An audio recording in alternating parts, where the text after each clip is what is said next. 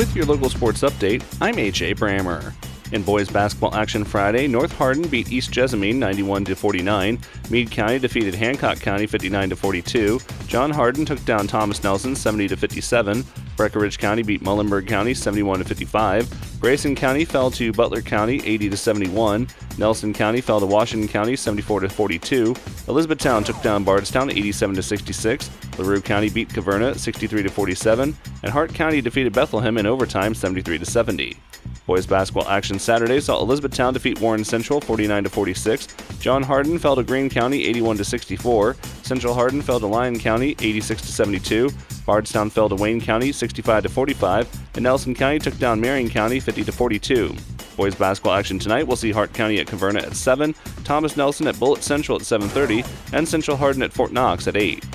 In girls basketball action Friday, North Hardin Christian fell to Portland Christian 55 to 19. Hart County fell to Bethlehem 83 to 55. Meade County beat Hancock County 38 to 37. Grayson County defeated Butler County 46 to 40. Nelson County took down Washington County 61 to 41.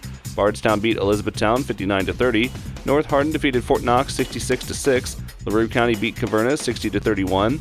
John Hardin took down Central Hardin 38 to 37, and Thomas Nelson beat Sayre 66 to 50.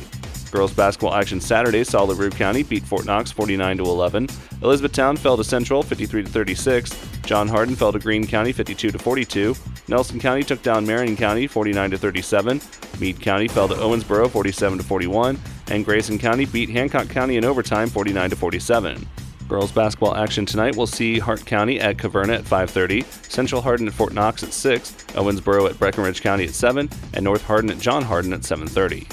The University of Kentucky men's basketball team couldn't quite keep up with Tennessee Saturday as the number 10 Wildcats fell to the number 5 Volunteers 103 to 92. Both teams were largely evenly matched offensively, both landing 12 three-pointers and shooting about 44% from field goal range. Rob Dillingham led the Wildcats in scoring with 35 points, while Antonio Reeves added 21. The Wildcats will look to get back in the win column Tuesday as they head to Vanderbilt, in a game you'll be able to hear on your home for UK basketball, Quixie 98.3.